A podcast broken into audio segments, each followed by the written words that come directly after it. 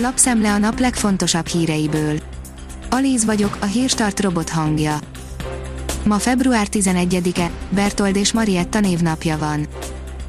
Luxusházat vásárolt Tóth Bertalan, írja a Demokrata. Pécs egyik legimpozánsabb részén, a Donátusi úton, azon belül is a Donátusi Villaparkban vette legújabb házát az MSZP elnöke.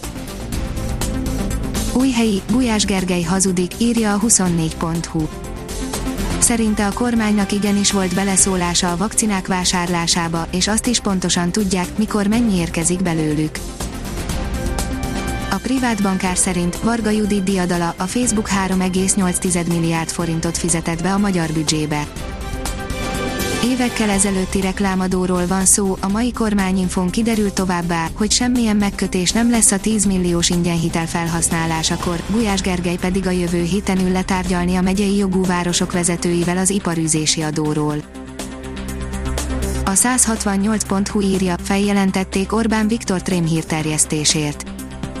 A kormányfő korábban azt mondta, csak az oltóponton derül ki, hogy milyen vakcinát kapunk, később kiderült, hogy ez nem így van. A 444.hu oldalon olvasható, hogy nem először merül fel bunda gyanú Várhidi Péter játékosainak meccsén. A Kaposvár edzője félidőben lecserélte a két gólt lövő játékosát, ő volt az IFIK szövetségi kapitánya, amikor 2008-ban 8-0-ra kaptunk ki a szerbekről. Az M4 írja, jön a koronavírus védettséget igazoló okmány az kaphatja meg, aki a második oltást is megkapta, valamint az, aki már igazoltan felgyógyult a betegségből. A Promoszöns oldalon olvasható, hogy Karamel felesége kicsattan a boldogságtól, teljesült egy régi álmom. Karamel felesége, Szilágyi Szilvi régóta vágyott már arra, hogy szinkronizálhasson egy filmben, és most lehetősége nyílt erre. A Hír TV szerint elkészült a néppárti recept a Fidesz jogainak csorbítására Ezentúl mindössze 30 képviselő elég lehet egész delegáció kizárásának kezdeményezésére. A propeller szerint leváltották a nyíregyházi rendőrkapitányt. Az országos rendőrfőkapitányság vezetője 2021. február 15-i hatállyal indoklás nélkül visszavonta kinevezését dr. Illés László rendőrezredesnek, a nyíregyházi rendőrkapitányság vezetőjének közölte honlapján a rendőrség. Az Agroinform oldalon olvasható, hogy tudtad, hogy a Tesco átveszi a szépséghibás zöldséget és gyümölcsöt is a hazai termelőktől.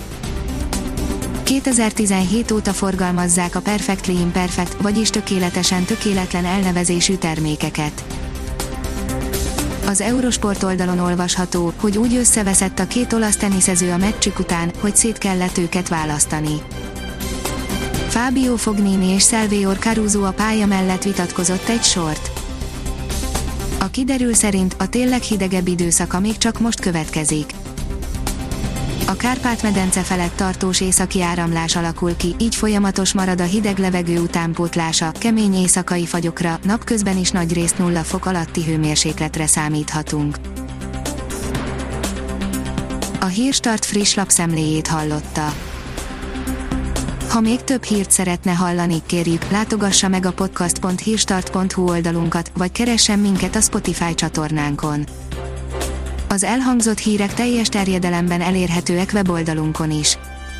Ha weboldalunkon hallgat minket, az egyel korábbi adás lejátszása automatikusan elindul, beállíthatja, hogy az összes korábbi adás, vagy csak az aktuális tematika hírei következzenek. Köszönjük, hogy minket hallgatott!